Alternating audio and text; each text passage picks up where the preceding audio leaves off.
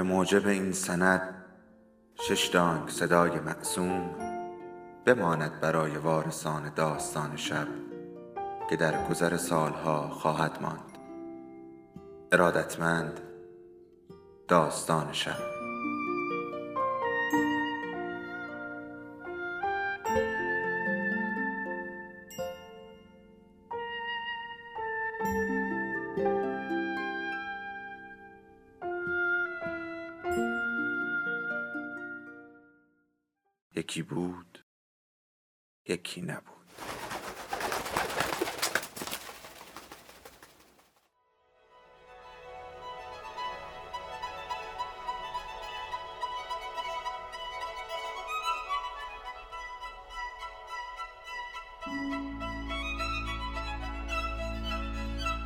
پدر آن دیگری نوشته پرینوش سنیعی فصل سوم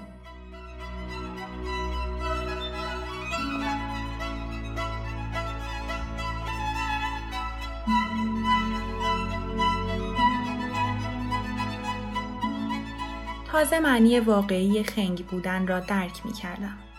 پس در تمام این مدت تحقیر می شدم و نمی فهمیدم.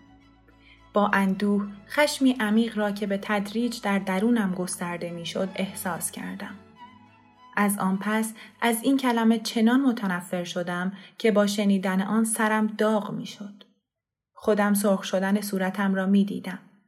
در درونم چیزی به جوش می آمد.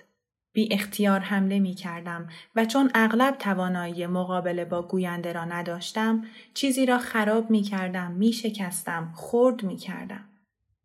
دیگر دست خودم نبود. باید به هر شکلی این احساس تلخ را از وجودم بیرون می ریختم وگرنه می مردم. وقتی مادر با بغض و غضب همه چیز را برای پدر گفت من در گوشه ای با دقت به حرفهایش گوش می دادم و شعله های نفرتم سرکشتر می شد. با کنجکاوی منتظر عمل پدر بودم. امیدوار بودم که او راه بیفتد و انتقامم را از آنها بگیرد. حداقل دو برابر مادر به حمایتم برخیزد و خانواده امو را درب و داغان کند. ولی او خونسرد و آرام ایستاد و گفت که حق با آنهاست. تمام وجودم از گریه مادر، حرفهای پدر و آرش میسوخت. باید کاری می کردم. چشمم به در باز و دعوت کننده اتاق آرش افتاد. بی سر و صدا به داخل اتاق خزیدم. می‌دانستم که نباید به وسایل او دست بزنم. از زمانی که به خاطر داشتم از این کار من شده بودم.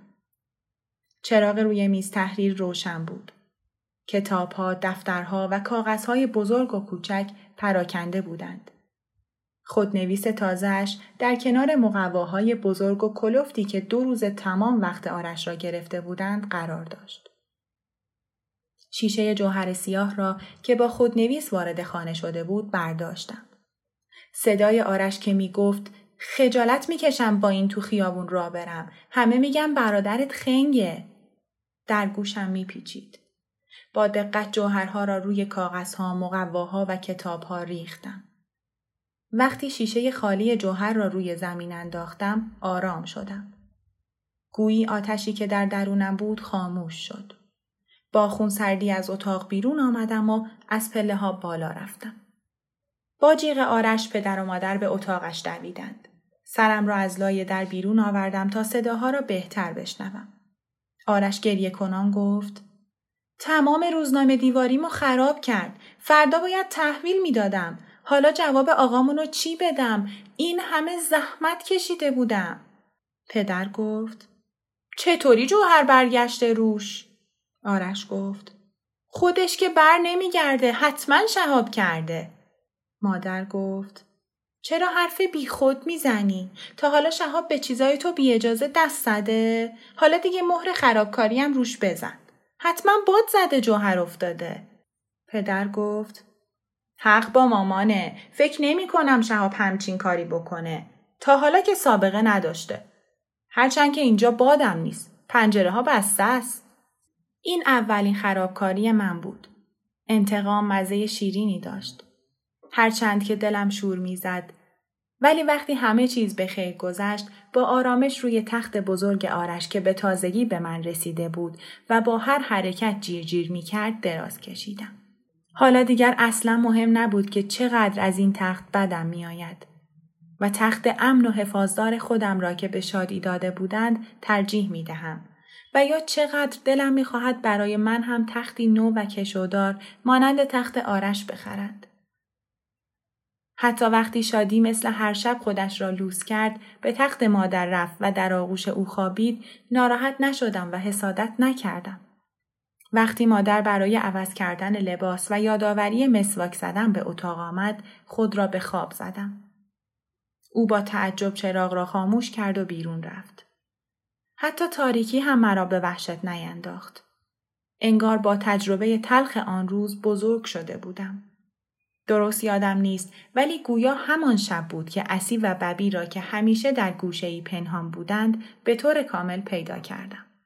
تمام وقایع تلخ آن روز را برای آنها گفتم. آنها دلداریم دادند و کارم را ستودند. اسی گفت خوب کاری کردی. حقش بود. ببی مرا بوسید. ستایی مدتی زیر پتو خندیدیم. اسی گفت فردا حق باباشم کف دستش می‌ذاریم. اونم به ما میگه خنگ. به کارهای مختلف فکر کردیم. چیزهایی را که او بیش از همه دوست داشت به خاطر آوردیم.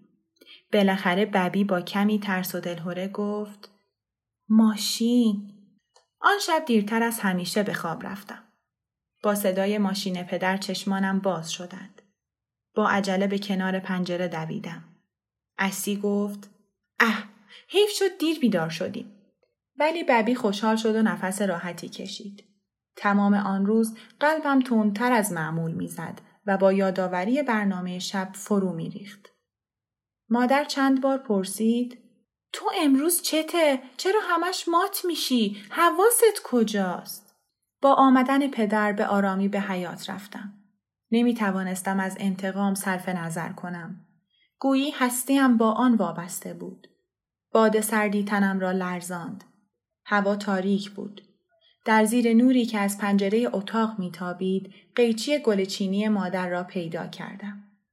در زیر نوری که از پنجره اتاق میتابید قیچی گلچینی مادر را پیدا کردم. قیچی بزرگی که تا کنون نه تنها اجازه بلکه جرأت دست زدن به آن را هم نداشتم. به آرامی به ماشین نزدیک شدم. کنار آن نشستم. سعی کردم قیچی را در چرخ ماشین فرو کنم ولی زورم نرسید. اسی گفت شاید چرخ جلو نرمتر باشه. آن را هم امتحان کردم ولی نشد. ببی گفت بس دیگه بیا بریم. اسی گفت نه حالا روی ماشینش یه نقاشی بکش. با نوک قیچی خطوطی را با فشار رسم کردم. ببی برایم می‌خواند. چشم چشم دو ابرو دماغ دهن یه گردو چوب چوب شکمبه ناگهان چراغ حیات روشن شد مادر حیرت زده گفت شهاب تو اونجایی؟ چی کار می‌کنی؟ بیا تو سرما می‌خوری آنچنان جا خوردم که قیچی از دستم افتاد و صدای مهیبی کرد کله پدر که از پشت مادر سرک می‌کشید در درگاه پیدا شد با عصبانیت همیشگیش فریاد زد اون چی بود؟ چی کار می‌کردی پدر سوخته؟ به سرعت دمپایی هایش را پوشید و بیرون دوید. دست مرا محکم گرفت. میلرزیدم. دهانم مثل چوب خشک شده بود.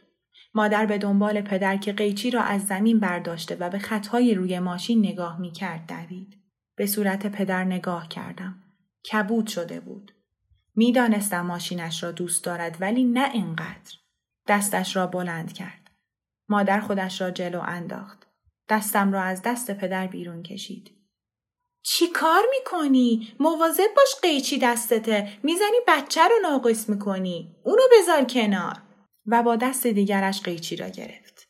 می‌بینی خانوم؟ می‌بینی؟ باز بگو بچم دیوونه نیست. آرش هم که نفهمیدم از کی خود را به ما رسانده بود گفت دیدی مامان دیروزم این جوهرا رو ریخته بود روی روزنامه دیواری من. مادر گفت آخه چی شده؟ اون بیخودی از این کارا نمی‌کنه. شاید چیزی بهش گفتید. اذیتش کردید. این چه حرفی خانم؟ من همین الان از راه رسیدم. اصلا این بچه رو ندیدم. آرش با بغز گفت من دیروز چی کارش کرده بودم که اون بلا رو سرم آورد. تازه کلی هم به خاطرش دعوا کرده بودم. اگه از اون لجن خورده بود که تا حالا مرده بود. به جای تشکر رفت تمام زحمتامو به باد داد. خنده هم گرفت. این آرش هم عجب خنگیه. اون که اولش بود. بعد که آمدیم خانه خودش گفت از این خجالت می‌کشم. من هم به خاطر همین جوهرها را ریختم. مثل اینکه اول و دوم و بلد نیست. پدر به ماشین و خطهایی که روی آن افتاده بود دست می‌کشید و لحظه به لحظه عصبانیتش بیشتر می‌شد. به طرف من که سعی می کردم پشت مادر پنهان شوم چرخید. با یک حرکت دستم را قاب زد و با صدایی که از خشم میلرزید گفت حالا نشونت میدم تا دیگه از این غلطا نکنی و با دستهای بزرگش دو تا محکم به پشت و پس گردنم زد. آنقدر ترسیده بودم که درد را چندان احساس نمی کردم. مادر گفت نزنش دست خودش نیست لابد یه چیزی بوده. چه چیزی خانم؟ جز این که این بچه غیر طبیعیه؟ حالا توی اتاق زندونیش می‌کنم. شامم نباید بخوره تا بفهمه. تو هم دخالت نکن. بس دیگه به اندازه کافی لوسش کردی. در اتاق روی تخت نشستم. اسی و ببی ساکت بودند به صداهای بیرون گوش دادم. صدای هر چهار نفرشان را می شنیدم. اول کمی در مورد خنگی من حرف زدند. بعد شادی با زبان بچگانش چیزهایی گفت. پدر خندید. با هم شام خوردند. آرش از مدرسه برای پدرش تعریف کرد. خوش به حالشان. آنها یک خانوادهاند. من فراموش شدم. خود را دور از آنها و ترد شده حس کردم و فهمیدم که از آنها نیستم. قلبم فشرده شد. به اسی گفتم دوستم ندارند. من بچه اینا نیستم. ببی که نمی توانست قصه را برای مدت زیادی تحمل کند گفت چرا مامان دوستت داره؟ برات چیز می‌خره غذا بهت میده. بعضی وقتا هم ماچت می‌کنه. امشبم اگه مامان نبود با قیچی زده بود و کشته بودتت. آره می‌دونم ولی بقیهشون دوستم ندارن. مخصوصا آرش و باباش. منم دوستشون ندارم. پدرشون رو در میارم. سب کن. آن شب وقتی همه خوابیدند مادر لغمه نان و کوکو برایم آورد. کنار تختم نشست. نگران و غمگین نگاهم کرد و گفت بچه جون تو چت شده؟ تو که هیچ وقت از این کارا نمی کردی. سرم را زیر پتو کردم. چطور نمی‌فهمید که من مجبورم این کارها را بکنم. از آن شب به کلی تغییر کردم. هر خنده ای برای تمسخر من بود. همیشه در فکرم مشغول یافتن راههایی برای انتقام گرفتن خصوصا از خانواده امو و خسرو بودم. ولی بعد از ماجرای آن روز و دعوای مادر ارتباط قطع شده بود تا اینکه بعد از دو سه هفته در یک بعد از ظهر جمعه زنگ در به صدا درآمد و مادر بزرگ و فرشته به خانه ما آمدند. مادر که به باغچه آب می‌داد گیر شد. نمی‌دانست چه کند. هنوز دلخور بود. ولی نمی توانست. نمی‌خواست و جرأت نداشت به آنها به خصوص به مادر بزرگ بی احترامی کند. پدر با خوشحالی جلو دوید و با سلام و احوال پرسی آنها را به طرف در حال برد.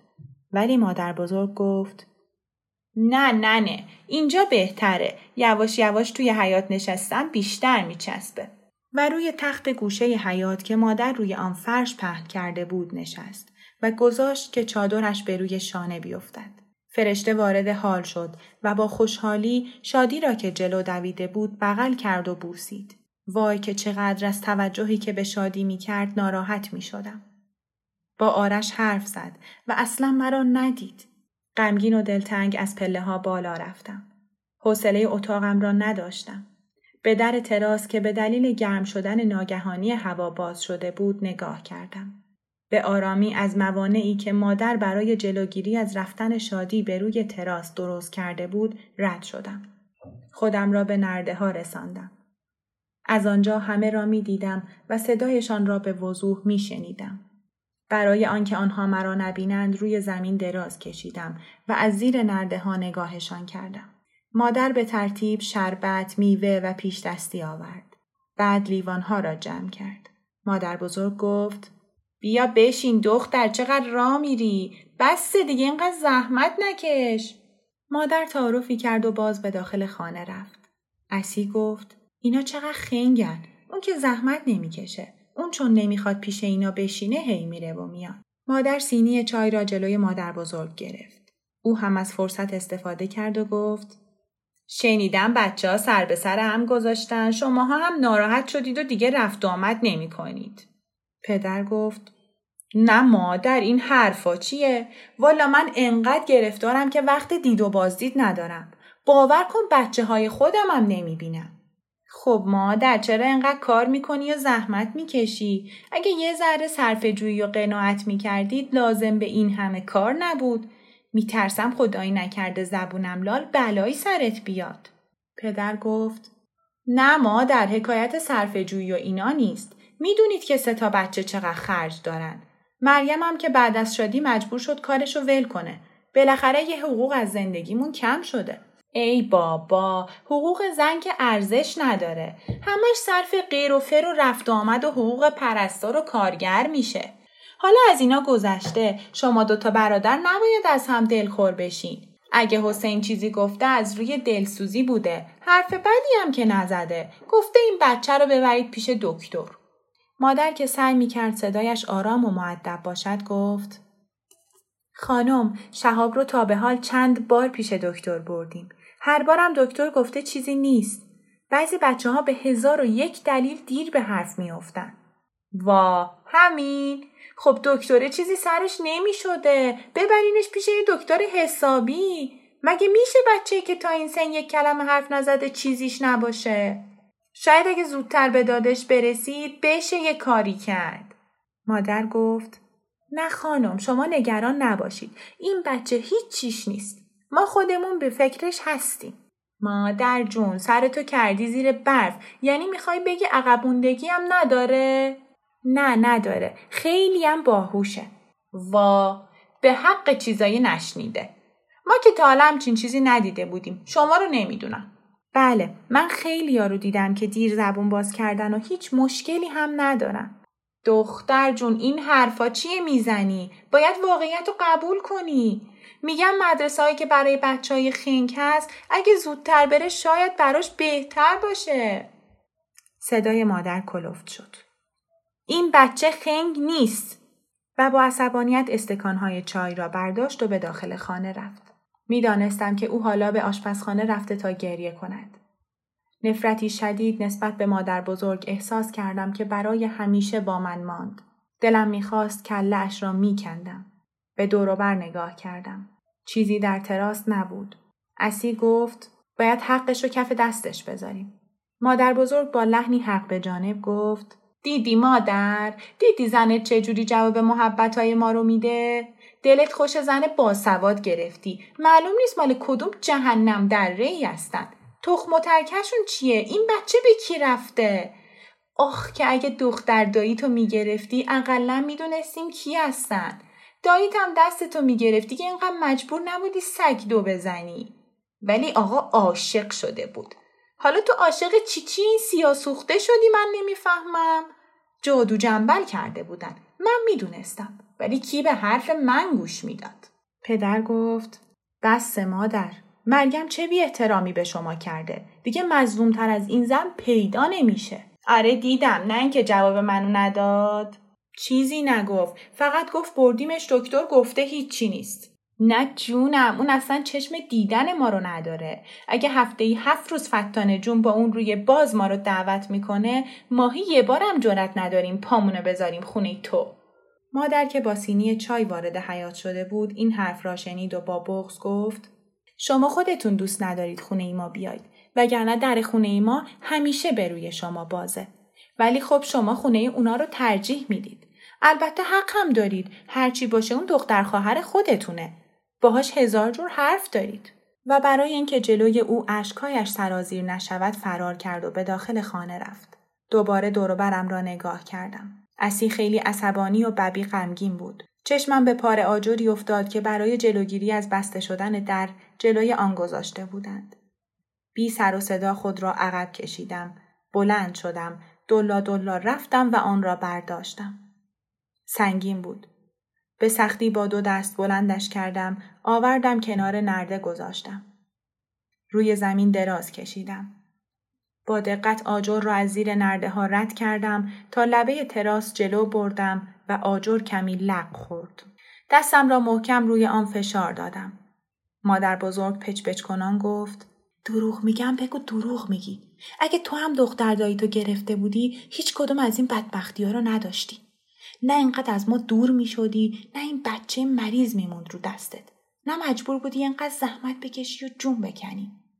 پدر گفت مادر بسته دیگه من صد سالم حاضر نبودم برم وردست دایی توی حجره کار کنم بعد از یازده سال هنوز ول نمی کنی؟ دست خودم نیست مادر. وقتی بدبختی تو رو می‌بینم دلم آتیش می‌گیره. من بدبخت نیستم مادر. خیلی هم از زندگیم راضیم. شما هم انقدر قصه منو نخورید. وا. خوشبختی با بچه عقب مونده. با این همه کار و زحمت. اسی گفت آجر رو ببر بالای سرش. آهان میزونش کن. ببی وحشت زده گفت آدما چطوری میمیرن؟ اسی گفت مثل فیلما دردش می‌گیره. بعدم میخوابه. اقلا دیگه حرف نمی‌زنه. تو هم ساکت باش. انقدر نترس. الان دلمون خنک میشه. آجر را کمی جلوتر بردم. ببی گفت نکن. اسی گفت دستتو بردار. حالا سر آجر خیلی سنگین تر شده بود. دستهای کوچکم دیگر نمی توانست آن را نگه دارد. لیز خورد و از زیر دستم رد شد. ببی از ترس چشمهایش را گرفت. آجر وسط زمین و آسمان میچرخید و به طرف موهای سفید و سیاه و حنایی مادر بزرگ می‌رفت.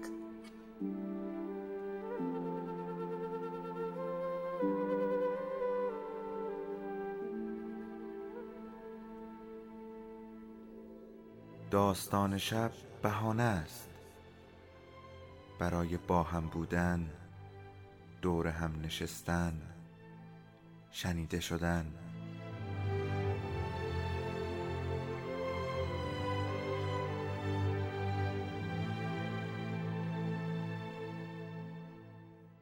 صدای افسانه ها رو میشنویم.